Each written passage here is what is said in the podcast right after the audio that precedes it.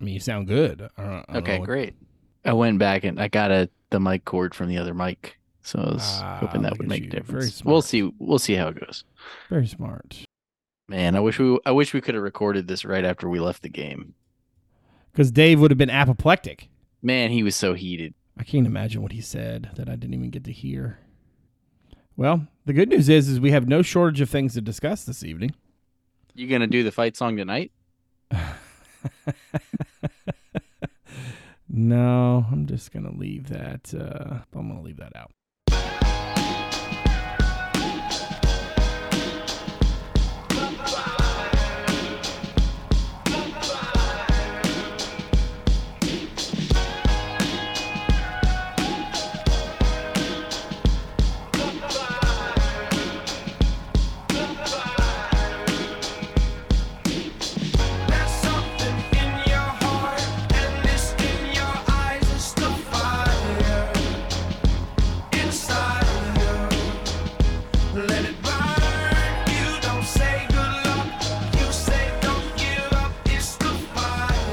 Welcome everyone to the CavsCorner.com podcast, CavsCorner.com, your source for Virginia sports. I am Brad Franklin, publisher of CavsCorner.com, coming to you live from the place of Franklin States in the West End of Richmond, where it is Wednesday, September the 13th. Cavaliers coming off of a, I mean, you could say disappointing, you could say devastating, there are all kinds of words uh, to describe the 36 35 loss to James Madison on Saturday afternoon.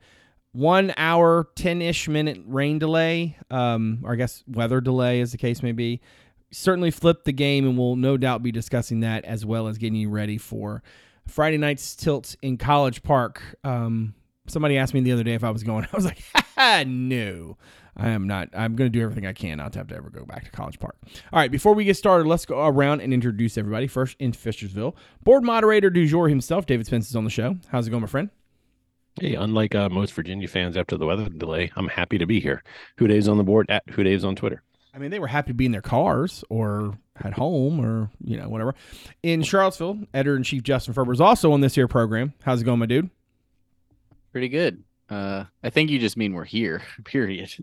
Yeah. Um, yeah, to be here. Um, at Justin underscore Ferber on Twitter. Cavs Corner also on Twitter. Cavs underscore corner. Great place for the in-game updates, the content items, and the occasional banter. Don't you love how we haven't changed that little sh- like shtick to like X? We only call it Twitter. I, lo- I, I I refuse to to change it up, and I'm only mentioning it now because I think it's funny. All right. So again, 36-35. I mean, what a tale of like woe for the Hoos. I mean, to be in a position they were in before the weather delay, and then for you know a pair of 80 yard, eight play drives for touchdowns. Um, the last of which came with um, I don't know uh, what was it like 55 seconds left. Um, just a brutal uh, way to lose a game. And Virginia fans, look, anybody who's been paying any attention for any number of years understands that Virginia knows all the different fun ways to lose the game. 395 yards each in total yardage. Um, I think they both ran. Um, uh, I, I've there was another number that was like, oh, it was time of possession was like ridiculously close. Um, in the uh, in the stat book they handed us in post game. Um, it was about as close as it can get, except for one team clearly had all the momentum at the end. Um, and it reminded me a lot of that that Duke UVA basketball game after the no call call whatever on Filipowski, where UVA just came out in the overtime and it just was no doubt that on that night they were the better team, right? I mean, look, credit to JMU for coming out after that break and just absolutely taking it to them. Um, and there's no there's no way around that. Um, we're gonna do what we always do. Um, despite Ferber saying that he wasn't going to do that, depending on how the game goes, we're we're gonna we're gonna start with good, bad, and the ugly. And I, the good has to be. This is the second time we've done this. okay. But this is what this is our thing. we're doing this all season long, and this is just we're gonna do it. We're gonna do it's it. like when they're be- like the the first annual. No, I didn't call it the first annual. I'm just saying this is what we do. I, this is this is a part of the script. Okay, we're starting with good and bad, the ugly. It'll get through us. It'll get us through a lot of uh a lot of stuff. All right, the good obviously has to be Anthony Colandrea, right? Um, comes out second career game, first career start, and just absolutely balled out. Twenty of twenty six, three seventy seven, a pair of touchdowns, one bad throw for a while there. I mean, he was basically um perfect. Um, in in until like the last possession, right? He was like, you know, what, 20 of 23? Um, and you can think of the three incompletions right off the top of your head pretty much. Ferber, if you had if I had told you that Anthony Colandrea was going to go 20 of 26 for 377 and two touchdowns, I'm going to assume that you would have thought UVA won this game. How impressed were you with AC10? Very.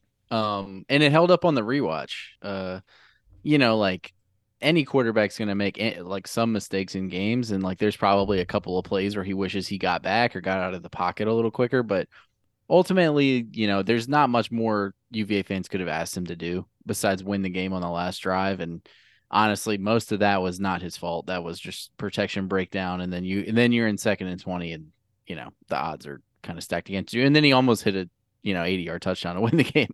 Um, but yeah, I mean, I think uh, his poise. You know, we t- we kind of talked about this before the game and before the season. Like the thing that really works in his favor, I think, is his kind of like calmness or maturity, whatever you want to call it, and the fact that he's played a lot of football since he got to grounds. He's not just like a true freshman getting thrown in that got a few reps here and there in fall camp after getting here in July. I mean, dude played quite a bit in the spring, considering they just didn't have a lot of quarterback depth with Jay playing baseball.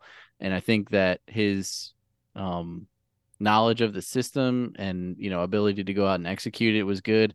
I think one of the things that he, I mean, and and we can talk about whether it's sustainable or not, regardless of who the quarterback is.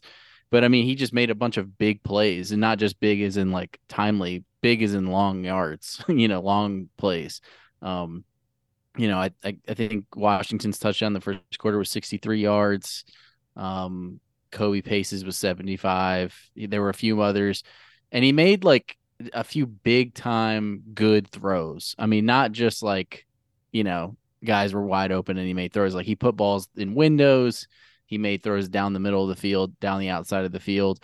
He used his legs pretty well. Um, he didn't run much, but like he did scramble around. I mean, the pace touchdown was a out like an off schedule kind of play where he got out of the pocket, and then the Paris Jones play, he kind of had to make something happen and dumped it off, and then Paris was able to run like 60 yards or whatever it was. So super impressed. I mean, obviously, you wish you could have the interception back, and I think that was one where he just tried to do a little too much on a play, but um, ultimately, I mean, he. I don't want to say he carried them in this game, but you could almost go that far because Oh, I'm, considering oh, I'm going to say it. He so carried little. him. Yeah. No, he he carried him. Listen, that dude, like some of the plays he made. Uh, listen, there's a difference, right? When you're playing quarterback, when like your guys guys are just wide open. Okay, dudes were getting some separation. I'll, I'll give him that. But there were there were plays he's throwing people open, right? He's throwing the ball the way you like. These were some of those throws were simply not true freshman kind of throws. And I'm not saying that in like, oh, he's going to get drafted sort of way. I just mean that like this is a this is a kid who clearly gets it. Um, I think. Well, let me put it to you like this. I spent a little bit of time during the weather delay talking to Ballhawk and Tony Covington. Shout out to both of them. And I just found it fascinating the things as former players that they were picking up on. One of the things they picked up on is like not just like how efficient he is at sort of seeing coverages, but then too like his his ease within things, right? Like even if even if you say that that the offensive staff really sort of simplified simplified it for him and and whatever, the way he was working through things was just not true freshman like. And Hawk mentioned that you know he noticed that the kids got like special handshakes with like every wide receiver, which you might hear that and you go, oh, that sounds kind of silly. Why does that matter? what it speaks to is like camaraderie. What it speaks to is like investment in time that he's been around guys. And I, genuinely think, and we'll talk soon about you know the whole quarterback situation going forward. I just think that everything I saw on Saturday, everything I heard on Saturday, including his post game interview, um, just made me think like this kid gets it. He's going to be a, a really good looking prospect down the road. Um, Virginia fans should be very excited about him, regardless of whatever happens for the rest of the season. Like the kid, the kid clearly gets.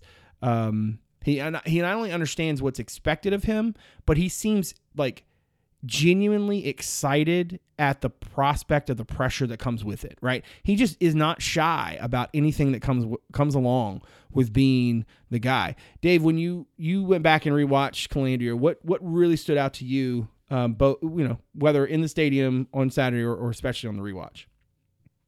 Yeah, I mean, um, I th- I texted. I'll tell what we talked about in the text thread. I, th- I think it was that Friday, Thursday or Friday. I texted hey, wonder wonder if uh, AC10 is Patrick Mahomes. Like, why can't that ever happen for us? Um, there was a moment Saturday where I thought, hmm, maybe that's not so far fetched because he's doing some stuff. I'm not trying to put that crown on him, but what was a joke? Like, there were moments Saturday where I'm like, you know, that may not be Mahomes, but that's Mahomes like. Um, yeah, right. and you know, it's I mean, I think you guys hit on it. It's um, you know, when you got an offensive line that continues to struggle like ours, you know, the court you're gonna need a quarterback who's able to make plays off script. Um, and I think that's the bulk of what the offense was on Saturday. Um, he had four throws over 32 yards, so like four throws accounted for over 200 yards of his passing. Um, and that's fun. I mean, that's how you, football's football. Move the ball when you can. Um, and there were moments where, you know, I think, I think Harrison and and uh, Malachi, you know, they had a bunch of short receptions, but you know, chain movers that kept the thing going. And despite constant pressure on him, I think he was sacked four times, right? And the in the rushing game only put up 48 yards from the running backs, you know, against a a second year FBS program. That's not great. Um, but he still managed to to move the ball and put 35 points on the board, which you know Virginia didn't do last year. I trying to remember. They scored what 38 They scored against Richmond. 34. It against was the most points they've scored 34. since BYU a couple years ago. But Okay, also, so like you- they weren't just 35 points; it was 35 earned points. Yeah, they didn't correct. have Yeah, any touchdowns. points that were all like, "Oh, JMU gave him the ball at the 12" or anything like that. Right. Yeah, very, very true. And I mean, I, I just liked his moxie. I mean, I kind of noted it seems the team loves the guy, and this is, um, I mean, if you looked on Instagram today, like you know, half the guys are talking about him. So it's uh, he's whatever it is, he's got it. Um, now it's maybe it's a double edged sword for a kid like him to have that much success in game one, but um, the little bit I know about him from what we, you know, what we're able to see, he seems like the kind of kid who can, who can handle it. Um, right. But now there's a whole game film on him, so he's going to have, you know, the, the next, you know, Maryland if, or whoever next team he plays against is going to have a little bit better scout than Right. JMU had, Yeah. um, and that's that's where the truth hits the road. You know, Yeah. To put the to put that nugget in in context, so Virginia had scoring drives, three plays, seventy five yards, eight plays, sixty six yards, one play, seventy five yards, four plays, seventy five yards.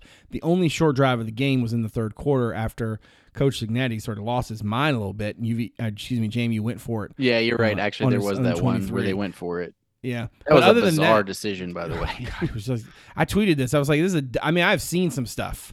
Um, I've seen some stuff covering UVA football over the years, but that was one and of the And the, play they called was not a good play. It was they, bad. They threw a wide so receiver bad. screen. Like yeah, it was not a good look. It was like everybody's already around the line of scrimmage anyway. But anyway, um, to put a bow on the Colandrea thing, I, I think the thing that that probably stands out to me the most is look.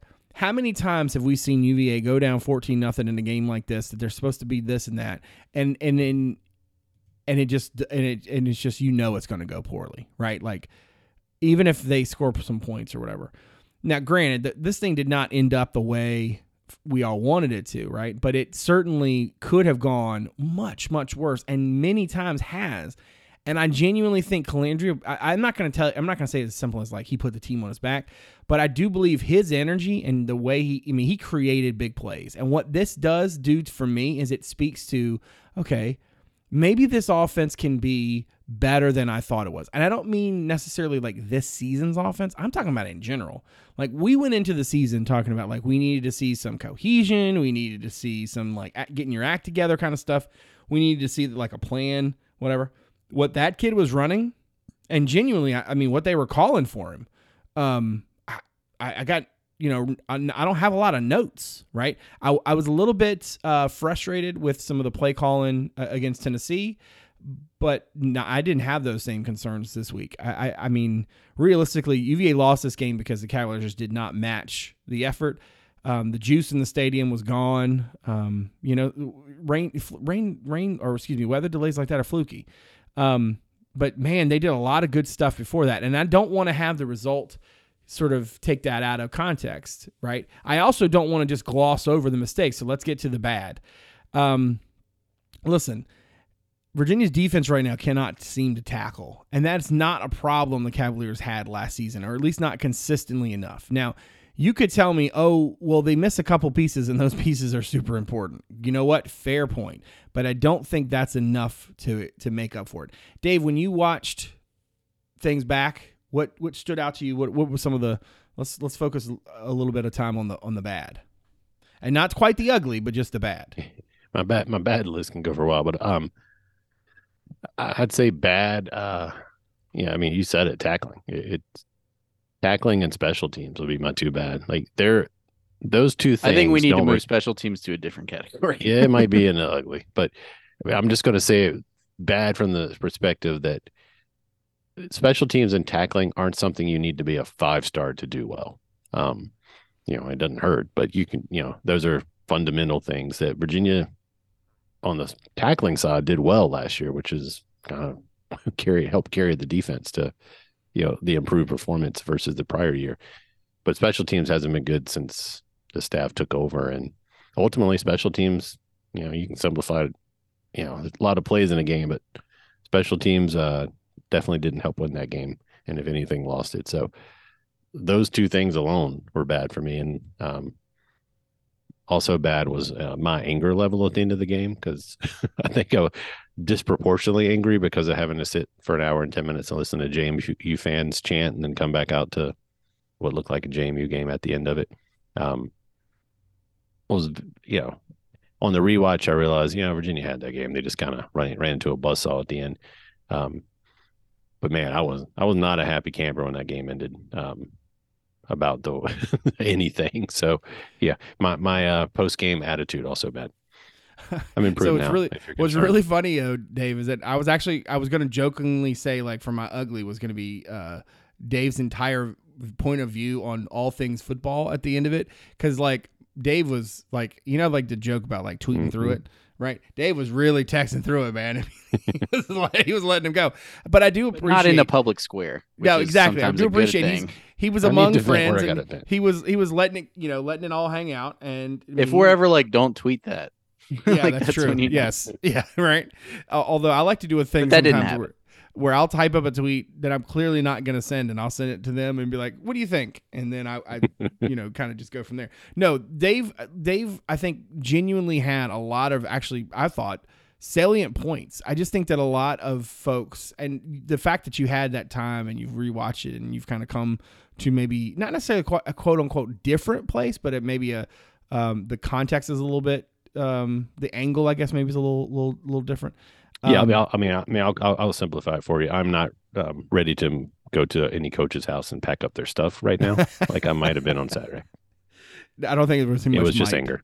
Dave, Dave just needed an invitation, and and Clarence said it was not illegal, um, and he would have been all about it. But you know what, though, seriously though, I think that speaks to the frustration that a lot of folks have, and and I think if we're going to be honest about it, listen, we can talk about JMU's a pretty good program, second, you know, whatever, blah, and credit to them, credit to, I mean, look, those fans, man, they were not messing around. They were, I mean, maybe some of them left. I don't think there were many of them that did. Um, credit to them for sticking around. And I'm not, I'm not out here to like start taking shots at folks who left. You know, you make, you make your own personal decisions for you, and that's totally, you know, that's fine. Uh, I will say that it was striking the difference of vibe between It was like a practice in the end it, of the game. It was really, except the the the weird thing was that like it felt like it felt like we were in the wrong place. Like it just it felt like somebody else had come to practice and we weren't supposed to be around.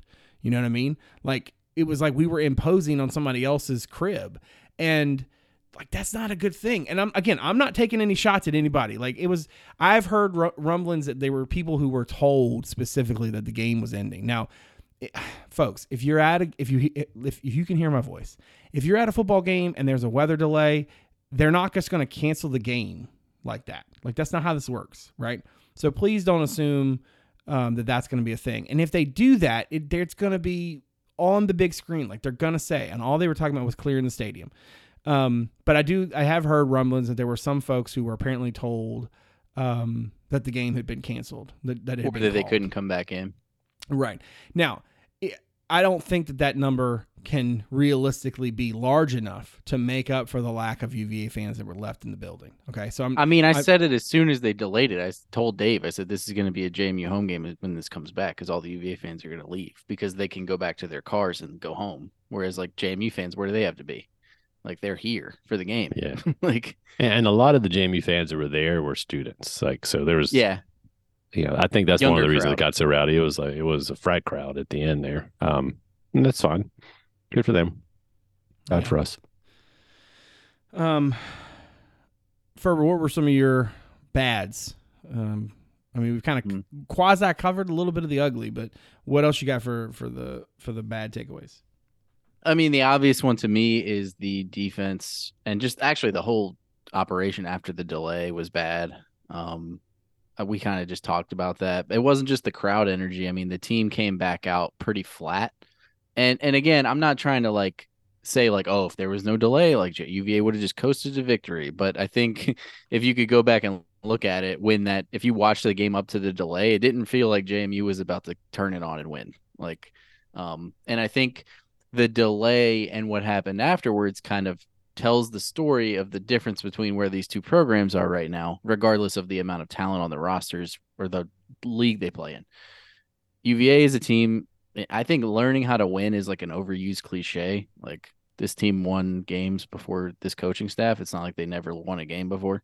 Um, but and especially games that they should win. Um, but at the same time, like you could see, like JMU came back out to win the game. Like they were like, all right, what, we, what do we have to do? We have to go score, stop them, score again. We're gonna win. Like, and we're gonna go do that now. And UVA came out to try not to lose. That's how it felt to me. Like on both sides, and not like from the coaches necessarily only. It just felt like everybody was like tiptoeing around, kind of, you know. Um, and the defense, like we talked about, and this will be one of my bads. We talked about it after the Tennessee game and kind of gave them a pass given the opponent, but they don't force negative plays. So like when you can't tackle, like that was a huge difference in the game when I rewatched it. There were uh third and or second and eights that turned into third and twos that JMU converted that should have been third and sevens if the tackle was made. Right, agreed. Um, there was one in the in the end of the game. I think I want to say it was on the game winning score drive where they basically had the running back bottled up at the line of scrimmage on like a I think it was like a quick pass to the flat or something, and like somebody lost him and he ended up it ended up going from like second and ten to like third and short when it should have been like third and eleven Mhm. um, and it was a huge difference. Um, the tackling, the coverage hasn't been very good. The pass rush isn't very good. Um, they're not getting to the quarterback. It's not like he is. They got they got one sack, and it's not like he avoided a bunch of other ones, right? Um, he had all day to throw, and when you have all day to throw, you're gonna have guys open eventually. Especially when you have guys out, and especially when you have a secondary that's kind of unproven at this point compared to what we saw last year. Um, uh, other bad things. I mean, we we kind of talked about special teams real quick. I would say penalties uh, for sure. Um, they were eight for eighty, uh, including some really big ones. If you go back and watch, the, I mean, the first play from scrimmage on offense, they get a, a holding call that brings back a seventy yard run. That Easily, instead of yeah. and then what happens is you get backed up to your own goal line and you get your punt blocked. Yeah. So, I mean, that was that penalty was one of the biggest plays in the game. Um, and you have that, and then you have you know like the sack allowed on the last drive that kills any chance of a comeback with less than a minute to go. I think Furnish or somebody had a false start at one point, at like at a really bad time yeah, you're right. Yep. late in the game in the fourth quarter. Um, yeah, and there were, I mean, there were, oth- uh, Sanker has the DPI when if he just plays the ball there and doesn't grab the guy, he either picks it off or knocks it down. Like it's not caught. Um, you know, and, and there were some others. Uh, the illegal hands to the face call, I think was pretty big. Um, yeah, that illegal hands to the face, and then there was another one. I guess that one came right after the the no call. Um, They is- almost sacked McCloud on that play, and he like barely got the ball off, and then they called Yeah. illegal hands, and it would have Yeah. been like third and ten or something. yeah. Um, That play was not too long after the one on Colandrea that didn't get called, which I always love when they do this, where where the you know photographers who are at the game. the Colandrea one was super obvious. I saw. Oh, it it was so obvious. But there's like this yeah. one picture on the wire. I mean, the kid's got his whole hand, you know, up in the on the kid's helmet, um, in his face mask. Um, Yeah. But yeah, no, there you're there, it's you your your your story today about the the breakdown of sort of like the the close losses and the number of you know little things here and there that just didn't go their way. This game, this game was like a microcosm of that, right? Because yeah, you're right. In that last drive, um, UVA's got the ball up five. Um, there's a false start on the first play from scrimmage, so they move it back from the 25 to the 20. Then they're looking at a first and 10. Um, Hollins runs for a few yards, and then they get a penalty on a false start on Furnish that pushes them back to second and 12 right? It just felt like all day long, either Colandrea was out there just slinging the rock, right? Or UVA just kind of couldn't get itself in the right position. And that was true on both sides of the ball. Actually, all phases, if you think about special teams. Um, but that first that that that hold, um, I mean, I, I I don't know. You did you guys see it? Um, It was a they- hold. I mean, so okay, It was So a good. super late flag, right, so we we noticed that first. right. Um, That's why I was it was on this. it was on Malachi Fields, so it was at the edge of the play. So I don't it didn't affect like the play still would have gone for a huge gain, right? Maybe the DB But it was a part hold, of the right. tackle at the end, but it was a hold. He grabbed him. Okay. Yeah, for sure. So speaking of Malachi, real quick, I we should have. I'm I be I was remiss in not talking about this during the good se- section. Like that man, and we're not saying that because he's just a friend of the pod. That man straight up just mauled JMU. All right, folks. he also had a yeah he destroyed a guy on on Malik Washington's touchdown. I'm not even talking about. I'm not even talking about the fact that he had 74 yards on. He, he was averaging 9.3 yards per target, and he had eight targets. Okay, Uh, which okay, Malachi. Uh, Ma- sorry, Malik Washington had 23 and change average per reception. Okay, but he had one reception for 63 yards. Okay, Malachi had eight targets, eight catches, 74 yards. Right, his longest was 15. He just kept mauling these dudes, and then when he wasn't the one getting the ball, he was straight up just absolutely destroying some kid. Every time I turned around, he's driving some dude into the ground. Um, that is easily the most physical I've ever seen him like play across a full game. And frankly, I, I there was a there was a stretch of the game I was like, just throw it to him. Like this is like a three point shooter whose average is just way too high. He needs to shoot more, right? Just keep throwing him the ball because clearly he, the what the the JMU had no idea what to do with him, and I mean, frankly, I hope that this is a you know a staple of the offense going forward. Like, make the other team prove that you can stop this dude because, I mean, he was absolutely ridiculous on Saturday. Uh, and again, I know you know we've got we've all we know that kid. We since he was not a dude who would maul people, um, and we've seen him grow up, and we're huge fans and whatnot. But I'm telling you, that kid is special, and he gives the offense something that, frankly, they just have not had in I mean, who, who's the most physical guy that you can remember that on, on the level that Malachi is? Because a lot of guys have been fast, a lot of guys have been, you know, good route runners, a lot of guys, you know, good, you know, athletes and such, good balance, whatever. I- I don't know if you've seen a dude this athletic who also is just an absolute like physical f- like specimen. Like he's just out there punking people. They got yeah, I mean Dubois Joe had that. Dubois had that energy. He just was. It was more of like a, a personality. He wasn't like built that way. He Yeah, just yeah, was right. like, That's I'm fair. gonna, I'm gonna block you, like by right. choice. Yeah, that's fair. That's fair. He, yeah, Um, Hasise is probably the one guy. Um, all right. and Reed obviously was kind of like that too. Uh, that's true. Yeah, but But except I don't think Joe different. had the same like mentality. Like I think Joe's just a super like he's a really good athlete, but he's a super nice guy. That's not to say Malachi's not, but man, when Mal- Malachi plays with an anger, like he like they always talk about like defensive linemen having violent hands. Like Malachi has like violent intentions. Like when he and I mean like again, if you watch the like he straight up just like driving dudes into the ground every chance he gets. It's it was I don't know if there was something specific happening or if that's just the way he wants to run his program this year or what, but I'm I was super impressed with his play on Saturday. I have Um, one more bad I need to yeah, add, and that's go ahead. the uh, offensive line play and the run blocking. I mean, it's just I was not holding out for good. the ugly. yeah, I mean, it's just not good. Like uh, they're, you know, they're, they're giving up way too many sacks, um, in the pass blocking, and then, you know, against, and that's what's so weird is like people were like, you know, I've seen a lot of people be like, they can't run the ball, like just stop trying, but they did run the ball pretty well against Tennessee in the second half, and granted, Tennessee was probably, you know, not giving it a hundred percent, um, but they still did it, you know. So I, I don't want to just necessarily be like they can't run the ball, period. Um, but you know, like we didn't see, and that's what sucks about that first play. I mean, that was blocked really well and it went for a huge gain. Um, and then they did, I will give them credit. They did a pretty good job in the red zone where it really matters, right? That's something that they struggled with a lot last year was finishing drives in the red zone. It's cost them in a lot of these close games. They did block really well in the red zone for the run game and they got three rushing touchdowns out of it. Um, but you know, I think at the end of the game, it, it- we talked about the play calling, and I think that you know they did a good job of kind of like letting Colandrea do his thing and cut him loose, and they didn't kind of like make him just hand the ball off way too much. But I do kind of wish they would have maybe just I don't want to say abandoned the run, but like gotten a little bit more pass happy down the stretch.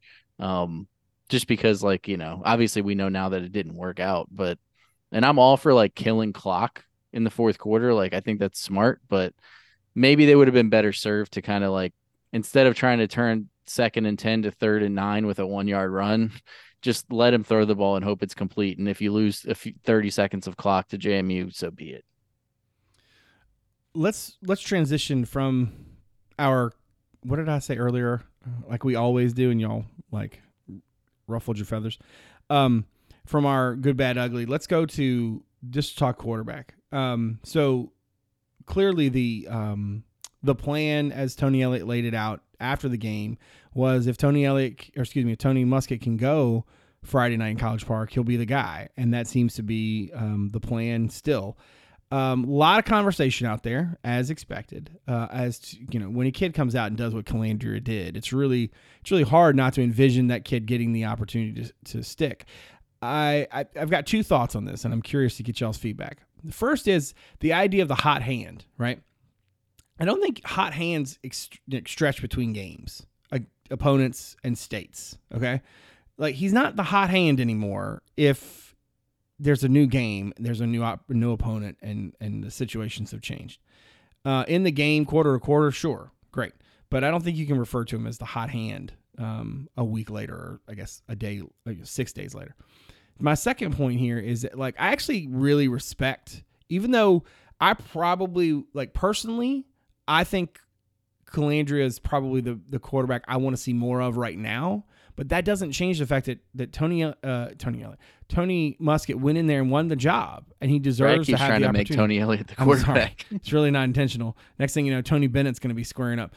Um, but like Muskett is, you know, he won the job. It's not. I like the idea that you know he, they're going to give him the start. There's also a lot of you know real world sort of like, hey, you know, if Colandrea comes out and he's not great, you've really kind of put yourself in a really tough spot because now you're going to go back to Muskett, and that's a really awkward sort of deal. It makes a lot more sense to give the team back to, to Muskett and, and see if he performs. How do we feel about Muskett starting the game? Do we think it's the right choice? Um, let's see, Dave. Let's start with you. Do you think starting Muskett is the right choice, and how do you feel if uh, about Colandrea? Kind of if that's you know if that's the way it comes to pass. I mean, for all we know, um, Muskett springs a giblet tomorrow. But Yeah. um, if that's the way it comes to pass, are you, how, comfortable are you with Colandrea's you know kind of moving back into that backup role? I mean, I'm okay with it. I understand the thought process. You don't want to lose, you know, you don't want your quarterback to lose this spot because he got injured. Um, and you know, we were talking about how well Muskett played, eh, you know, for for most of that game against Tennessee when he had Tom to make the throws. So it's not like he played terrible. He just played a very good team and was getting chased around a lot. I do think Muskett um, brings more to the run game than AC10 does. Um, I think he's more comfortable in the read option stuff, but that's just based on the you know the film I've seen and, and his history. But given that he was a starter, got hurt, it makes sense. Yeah, I think you know the whole point that you know Ace uh, Landry came in as the backup, was ready, played well when he came in against Tennessee. Obviously, prepped well last week, had a great game Saturday. Um, now he just rolled. You know, assuming Tony's healthy, like I mean, I've seen a lot of tweets saying that Des said he's the starter. uh, Des said he's the starter if he's good to go. He didn't say he was good to go yet, though. So it's a little, I had the same thought. yeah. So I mean, that's a. It, it's what they're a- saying is he's still ahead of him, like in theory. like yeah, yeah. If he's good to go, he's you know he's he's he's going. Um, but yeah, I mean, I'm, I'm okay with it. It makes sense to me. Um, I think now Muskett's just got a shorter leash because you you know you you know let if if the offense is struggling for a few possessions and Maryland's putting points on the board, maybe you you turn to Colandrea a lot earlier than it would have if he hadn't played last week. Ferber, do you agree? I do. Um, I agree with everything that was you said te- too. That was a tepid agreement if I ever heard one. I no, I, I just do. I agree with what you say too about like I'm I'm still excited about Colandrea. So it's not like I'm like oh thank God Tony Muskett's playing instead Right, of him. fair. Right, Yeah, I not you. like that. Um, I think you know these decisions don't happen in a vacuum for for starters, right? Tony Muskett played one game against a team they were pretty much they were overmatched against. Um, he did some pretty good things. He certainly didn't do anything that was bad. I mean, he didn't. He had some incomplete passes, but I never was like, man, this guy is like completely out of his depth, and he didn't have an interception or anything like that. Um, he dealt with like he was picking the ball off the ground the entire game, basically from the low snaps. Um, and that was the first game he's played at UVA. He has one game under his belt, less than that. Colandrea has one really good game under his belt, which is great. And I think that, you know, UVA fans should be happy that they got what they got from him last week. Um, now, if Tony if Tony Muskett had been playing for like let's say 5 games and UVA was like 1 and 4 or 0 and 5 and things were like and you know, Tony wasn't terrible but he wasn't helping them and then you had Colandrea come in and put up 35 points, then I think your decision is different, right? But we we don't have that knowledge. And also I said this in our text thread earlier. Like, you can't just throw out your entire plan for the season because a dude got hurt and missed a game and his backup played well. Yeah, that's right. Yeah, it's if, not like like, I said, if season. Colandrea and if Colandrea played eight games like this or Right. four, right, I think maybe you're like, well, we're not going to take him out now. Like, we're doing well. Um, Right. And that's a different conversation. I don't believe in the guys can never lose their job to injury. I think that's antiquated. Um, but I think in this scenario, it doesn't really make sense to be like, and I think your point about putting Colandrea in a weird spot is true too. Like if he goes to Maryland, which is very possible that they're not going to have as much success as they did against JMU um, on offense. Like if he goes up there and in the first half he's um, nine for 19 for 53 yards and two picks, then what do you do? You go back to Muskett, and then you're in this revolving door. yeah, And you were saying ride the hot hand. Like I do not believe in that for quarterbacks. Like I don't we either. we've seen that. We've seen people try it. We're text trying it right now or whatever they're doing. No. Like the only what you no. no, it doesn't you don't ride the hot hand for quarterbacks. You ride the hot hand for running backs. Like it just doesn't make sense. If if Tony's not getting the job done, you go to Colandrea. And if Colandrea is not getting the job done, then then what? I mean, you go back to Muskett, but then you're back in this back and forth. If you go to Colandrea this season as the starter, I feel like it's probably more of a permanent move. Right. You know what I mean? You're Yeah. saying like either this isn't working out and we're gonna go to this other guy, or Colandrea is just so good that we can't not play him. yeah, Like that's those are your two options. I feel like they're almost back at square one. Um, like you know, they came out of camp and there was this whether it was serious or not. You know, the discussion about Colandrea pushing pushing for the starting job. Well, if, if that was serious or not, Muskett was named the starter. He got hurt in the Tennessee game, didn't get to finish that game. Colandrea played against JMU. I I feel like you're just kind of resetting. Like we've had two extended spring practice, you know, fall practices now. Uh, Muskett's our starter, but here we go. We know a little more I- information. I So would- Let's see where they yeah, what okay. happens. that's where I was gonna. Um, I was getting ready to. Re- I was getting ready to re- respond. I was gonna say the difference though is that you have now you know if nothing else you've got a backup, right? Best case scenario, you throw Muskett back out there. The offense moves the ball well, and he's Yeah. good. And okay, you're good to go, right? And now you Yeah. can sort of pick and choose. I, I, two things. One, I agree with Ferber. I'm not a big believer in the um, whole hot hand thing when for quarterbacks. Yeah, if they start Um, rotating quarterbacks, I'm out. And that's I- what I- sucks. It's, it's like it's a really good thing that they saw Colandrea go out and do well because now you know that you don't have like you have a capable backup, like you Exactly. said, Brad, Yeah. and and maybe a quarterback of the future, if nothing else. And that's a good thing for the football team. But it's a bad thing in a way for like the vibe around the program with the fans because now it's like the first incomplete pass Muskett throws, you know. People are gonna, or if they don't score a touchdown on their first drive, people are gonna be like, "Well, make a change." Yeah, and if that fair. if the coaches don't care about that, then that doesn't really matter. right, Um, If you left during the rain delay, you don't get a vote. and the good thing is, it Anyway. seems like both guys are really well liked, and both guys are that's like. exactly where I was. there's not go, like dude. this weird. You're not gonna have like a. I don't want to say Sims Rocco situation, but kind of like that, where it's like, well, we all think it should be the other guy, and the coach is not playing him. Yeah, that Like- that that whole thing in hindsight, I don't know if folks would characterize it like this, but I will characterize it like this. It definitely felt like there were portions of the team that were one way and portions of the team that were the other way, and each side sort of thought that their that dude wasn't getting um, a fair shake. The thing that's different here, and I was kind of going in this direction too, Ferber. It's like I genuinely don't think the fan piece of this matters whatsoever. What does matter is what the kids think, right? So, do the kids think Colandrea's getting the shaft? Do the kids feel like Muskett should get his opportunity? I thought that the way Colandrea answered the question last Saturday, um, I forget who asked it. It might have been Barber. Um, he was like, "Look, that's you know, that's up to coach." He didn't say like, "Look, I think I played hard enough, I played played well enough to earn this job." He was like, "Look, I just go out there play, and you know, they tell me you know when to go in." And I thought for a young kid, I thought he handled that really, really well. And I also think that like my thing is like this just don't get cute with it, right? Nobody needs alternating quarterbacks on various drives, all that nonsense, right? Like if Muskett's your guy, go in there with Muskett, and then if you need to make a change, you make a change. But we don't need to do this like back and forth song and dance, right? I understand where you guys are coming from. It's like sometimes when your backup quarterback is good, it creates a whole lot of like potential like chaos in a way, right? Because you're sort of like stuck in this constant state of like if well, the was other- bad against JMU, we would be like, "Thank God Tony's back." You know what I mean? Like Exactly. there wouldn't be Yeah, any. that's everybody very would be on the same page. So in, in essence, I think it's a good thing for for for the program that the kid you know had a good game. It's also understandable that like, hey, he's still a freshman. Like you need to see him do it consistently uh, over time before you can really sort of expect him to do it over time, right? Yes, he showed you he's got the ability. Now can he execute with consistency?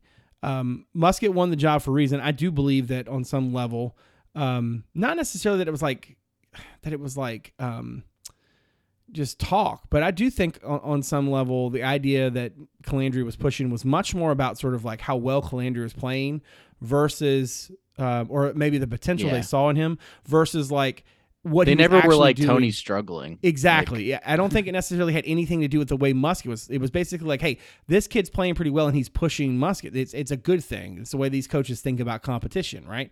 And so I don't think it meant that like the gap between the two of them had sort of narrowed as much as it meant like, hey, Colandrea is actually doing a really nice job and that's good for us because it's pushing the the competition along. Um, it's making Muskett, you know, need to be sharper in order to be better than him. So I mean, look, you, you I, ideally Muskie goes out there, he's your quarterback and everything's great. If it happens that they're, you know, maybe he, he's not he's not as sharp or, or whatever as he needs to be or as he could be. I mean, yeah, that's a tough decision, and there's an opportunity. I think we've we've all talked about sort of the staff, especially on offense, sort of showing folks that they are that there's a plan, showing folks that they're um, capable of sort of making the decisions and being in those chairs and and and calling uh, or excuse me, maybe the better way to say it is uh, putting together the the the solutions. Right. This is a this is what coaches are supposed to do. Right. So we're gonna see if if Tony Elliott and his uh, and his group on offense can can kind of not necessarily right this ship or at least keep things going the way it needs to be uh, needs to go because that's certainly whenever you're talking about quarterbacks, man, there's always this weird risk that things are going to get uh, real, you know, real dramatic real quick. Um, so we'll see what the next week sort of brings us. Yeah, there's Um, 10 games left. I mean, our quarterbacks have been sacked eight times in the first two. Um, yeah, yeah, you need to get both of them, both of them experience.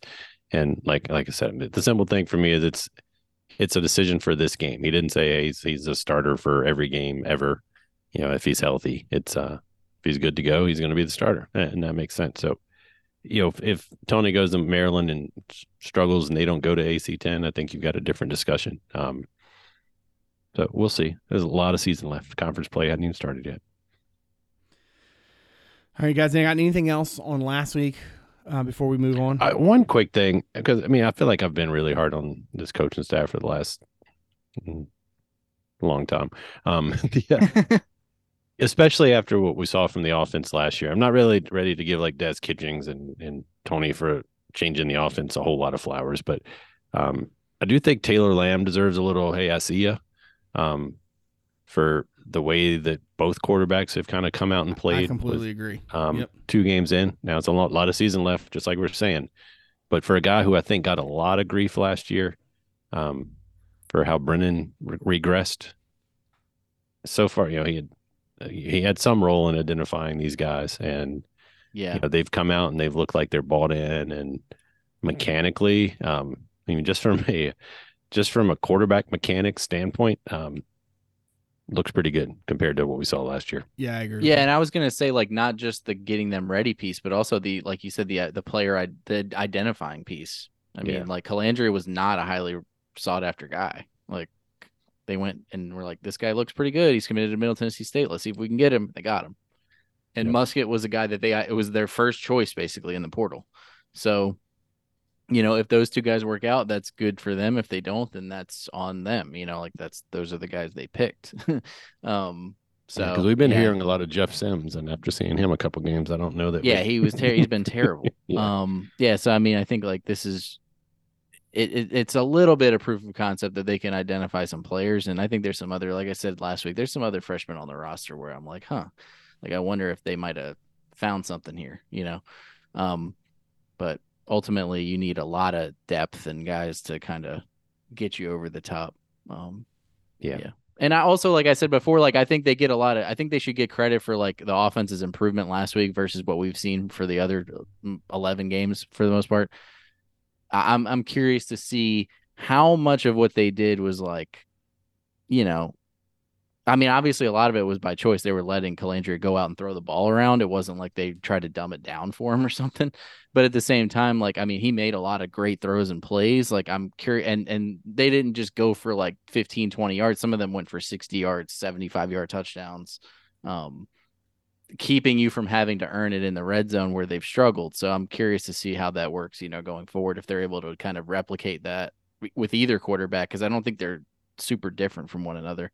Um, or if maybe it was just a flash in the pan against a JMU team that's maybe not as just couldn't hang athletically with UVA's receivers or whatever. Right.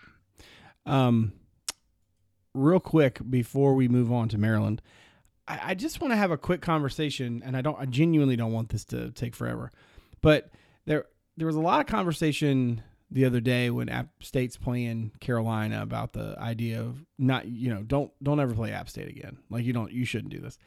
I, I understand sort of the mindset that that is, but I really kind of hope that Virginia even if it's not like an every year thing, plays like I don't think I hope they don't wait like forty years until they play again.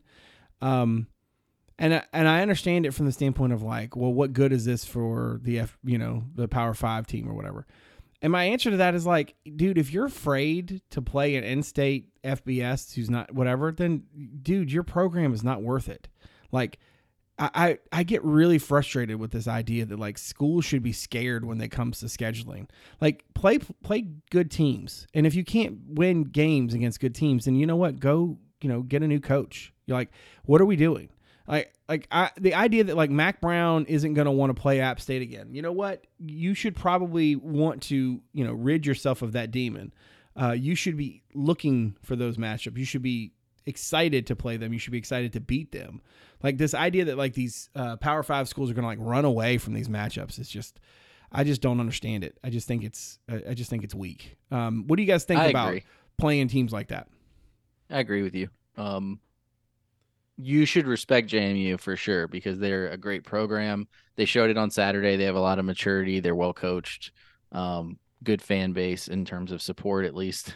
um, not the nicest fan base, maybe, but definitely a good fan base.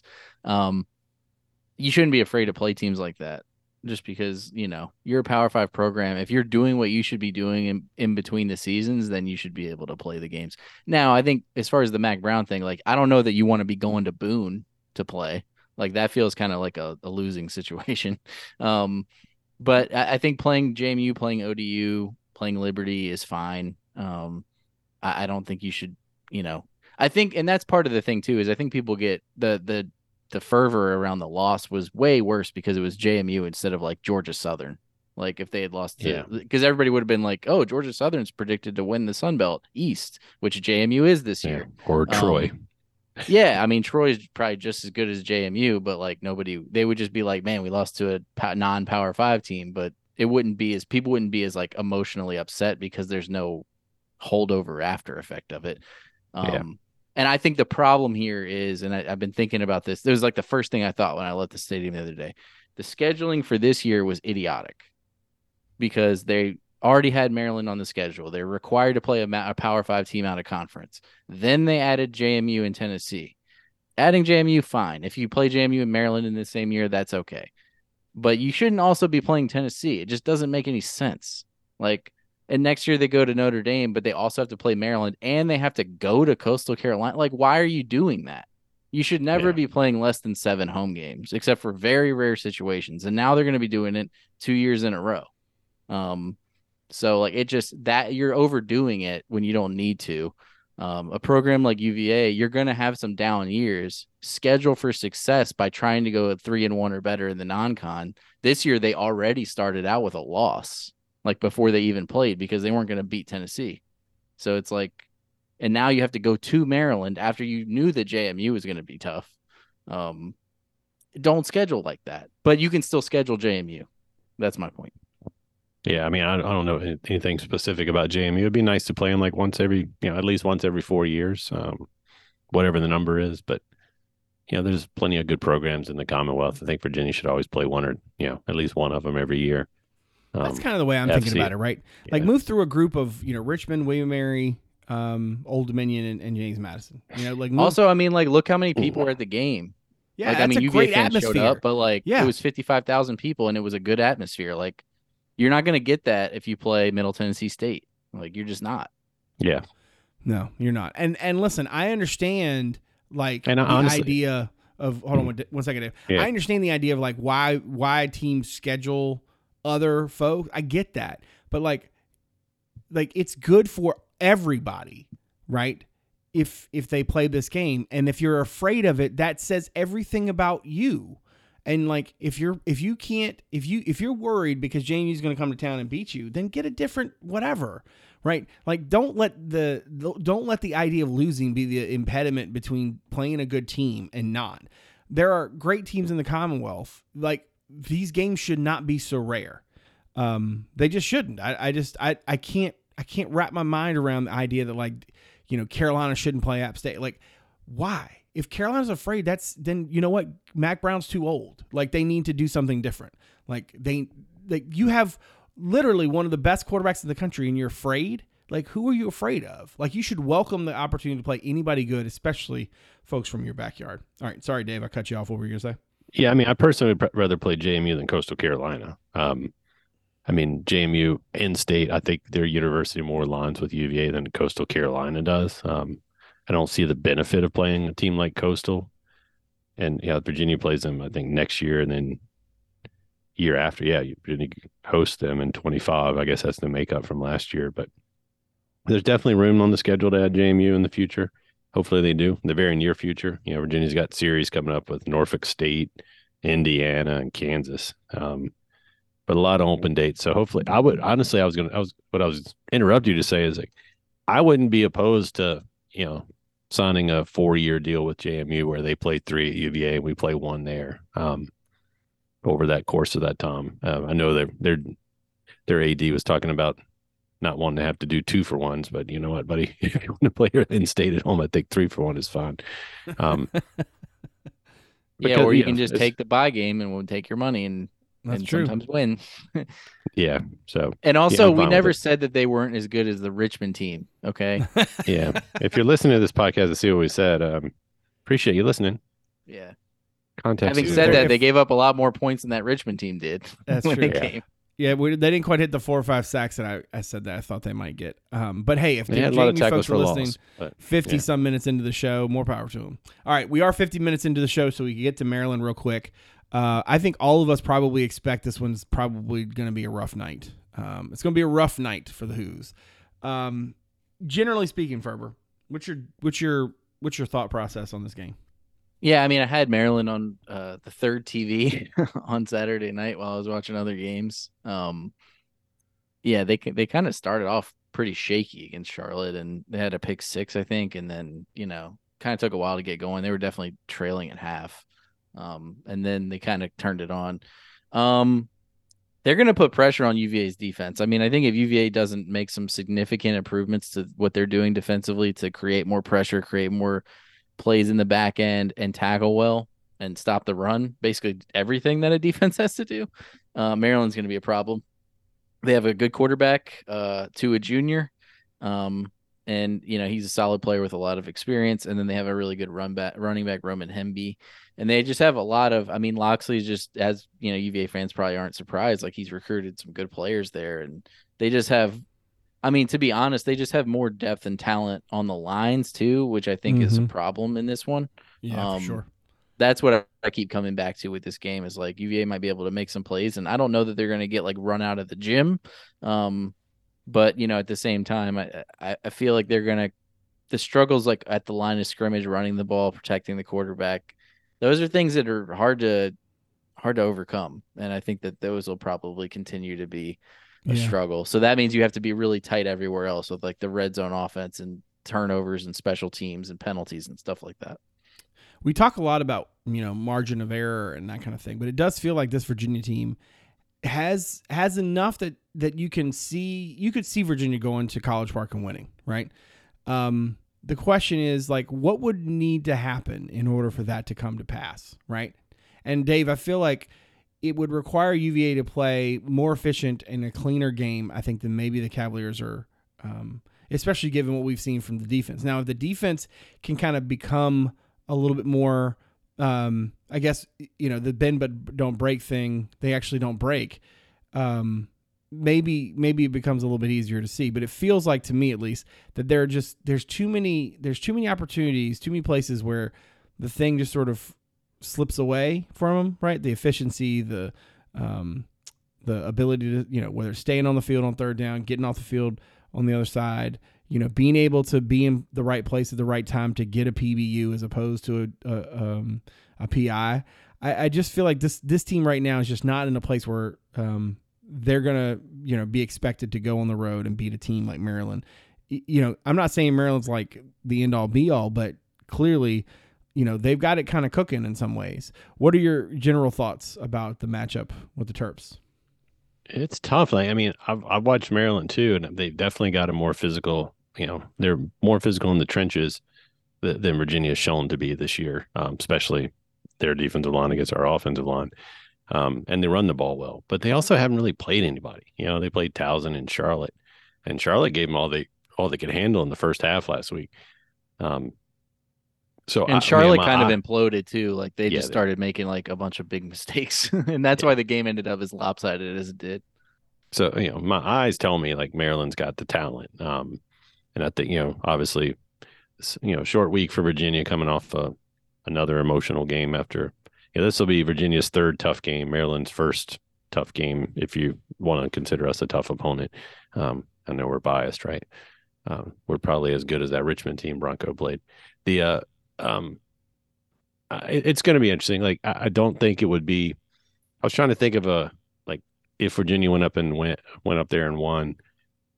I don't think it would be as surprising as when Virginia went to Boise State and won.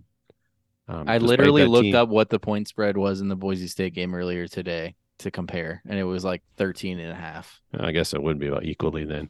Um, but yeah, that Virginia team had won a couple games already though. They were 2 Mhm. and one going to Yeah. going to Boise.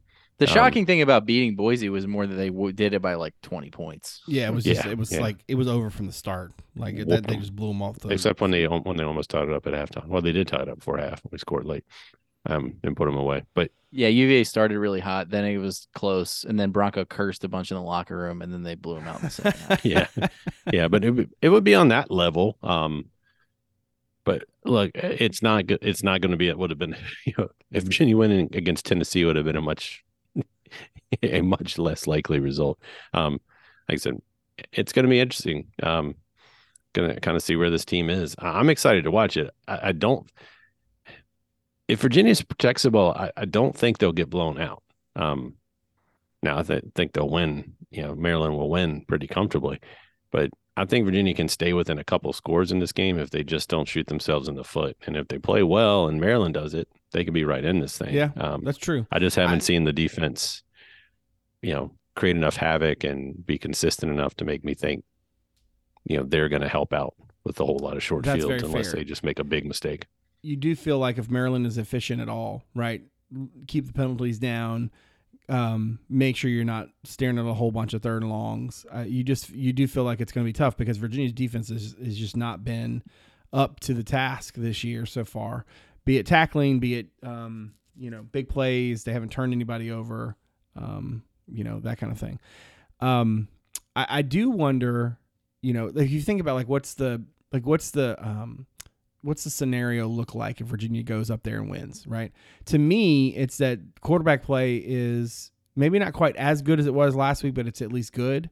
Um, you know, mistakes are cut down to a minimum.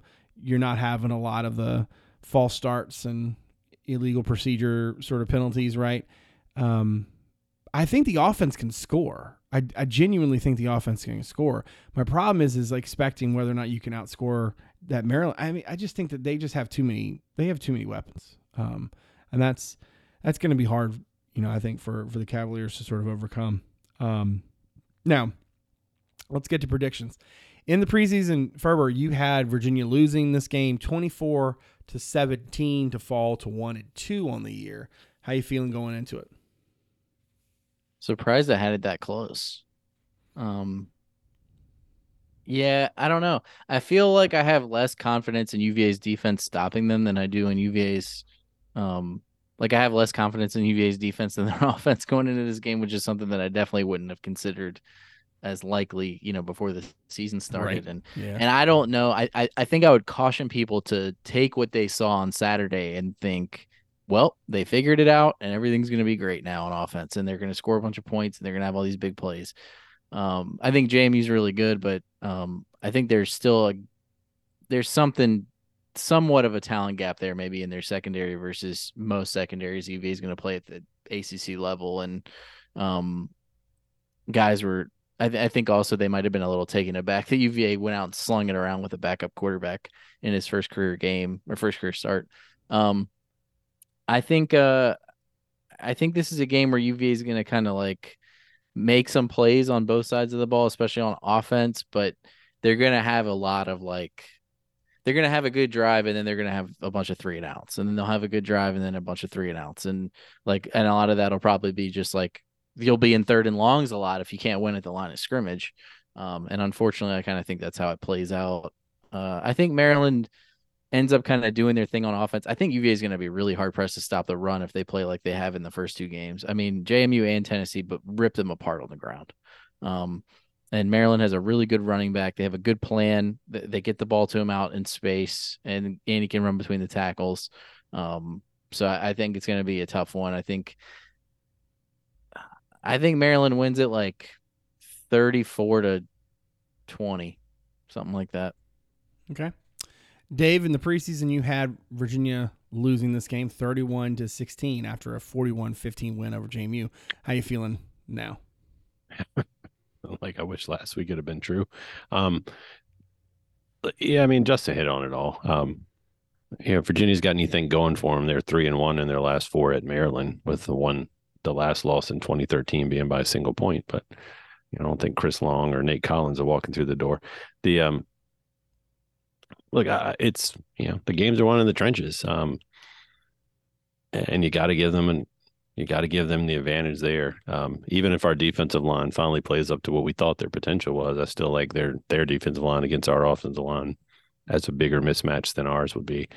Um, I think you know if we can get Long and Ahern back and maybe even Clary back, that definitely helps shore up the defense. But I expect the defense to play better, um, tackle better, and but but I don't know how you like uh, Maryland can do enough offensively where I don't think you can scheme to take away one thing. You got to be pretty, you got to be pretty good against everything. Um, so my hunch is, as we see a year in year out, we'll kind of play bend don't break. So it's going to come down to tackling. Um, and the fact that you know Virginia's played two tough opponents and is coming off a short week and playing on the road, um, it- it's hard to believe they finally figure it out there. Um, I do think it'll be a, a close game, a couple scores. I like my score from the preseason 31 16 um i think justin yeah justin said it like i think the offense will will show that you know they're finally getting the system down. Um but if there's one problem with this system that i've kind of harped on it's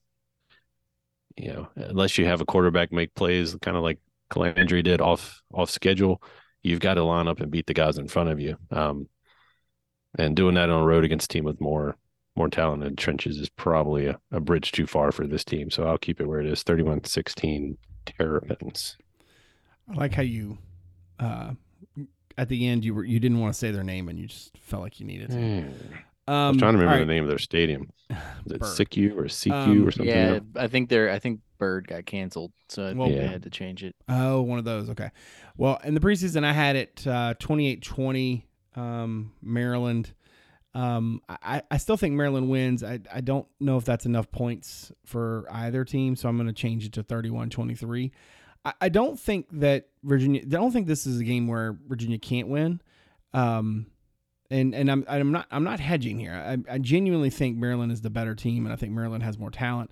And I think Maryland's going to win the game if Virginia goes out and does a couple things, including uh, hitting some big plays, and as well, you know, the defense can kind of um, figure out some ways to um, be more in the mold of what I think Rudzinski wants it to be.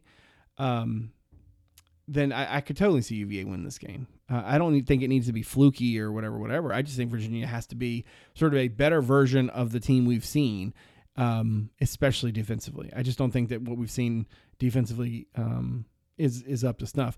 Special teams also, I think. Listen, Virginia needs every opportunity it can get. It needs every positive that it can get right now, and um, special teams has been kind of a, you know, a net negative overall.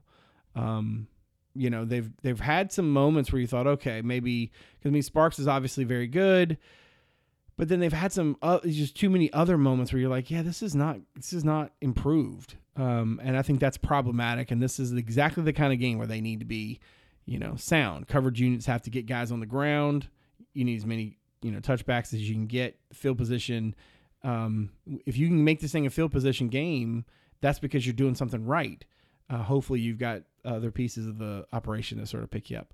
But yeah, I, I just I, I think it's tough right now for me to pick Virginia, um, especially because, like I said, I think Maryland just has more talent. So, um, that's kind of the way the way it is, at least for now. Um, and we'll see what the Hoos look like after they get past um, Maryland and start preparing for the Red Rocket and NC State. Um, anything else for the good of your before we wrap up this week, guys? Mm, Happy homecoming to Coach Cox as he That's back right. up to Maryland. I was kind of confused. I wasn't really following that part of the press conference this week. I was like, what are they talking about? They're gonna like, they're gonna be like talking to each other about like what? They, he was almost making it seem like Coach Cox was gonna be like, you know, if Maryland won, like bragging or something. You know, like, it's like, yeah, yeah. It's like you work here now. Um, obviously, I don't think that's the case. Uh, we did settle a prop last week. Oh, that's the right, we touchdown. settled a Season prop. Went over 72 and a half yards. Shout out to Kobe Pace and Anthony Colandrea for making it happen. Who had the over? Me and you. Oh, that's Yeah. right. Look at us. We had faith, Dave. We had, we had so faith, much faith. Dave, and you had none. Um, All right, let's uh Guilty. let's let's get the folks out of here. If you're somebody out there who found the podcast through the website, thank you very much for giving us a listen. If you don't mind, look us up on Apple Podcasts, Spotify, Overcast, or wherever it is that you get your shows. And if you're so inclined to give us a rating or review, we appreciate it. Now, if you're somebody who has not given us a look at the website yet, you can check us out at CavsCorner.com. Obviously, a lot of game week um, sort of stuff, sprinkling in that basketball recruiting. Um, Houston has been killing it uh, and continuing to uh, stoke the fires uh, all summer and now fall long. I, I'm, I'm a big believer that fall starts on September the 1st for the record. Um, I want to thank all of you out there for supporting the show. And of course, I want to thank Dave and Ferber for graciously their time as always. I very much appreciate all they do. So for David Spence and Justin Ferber, I'm Brad Franklin, publisher of CavsCorner.com. Thanks for coming out. See you soon.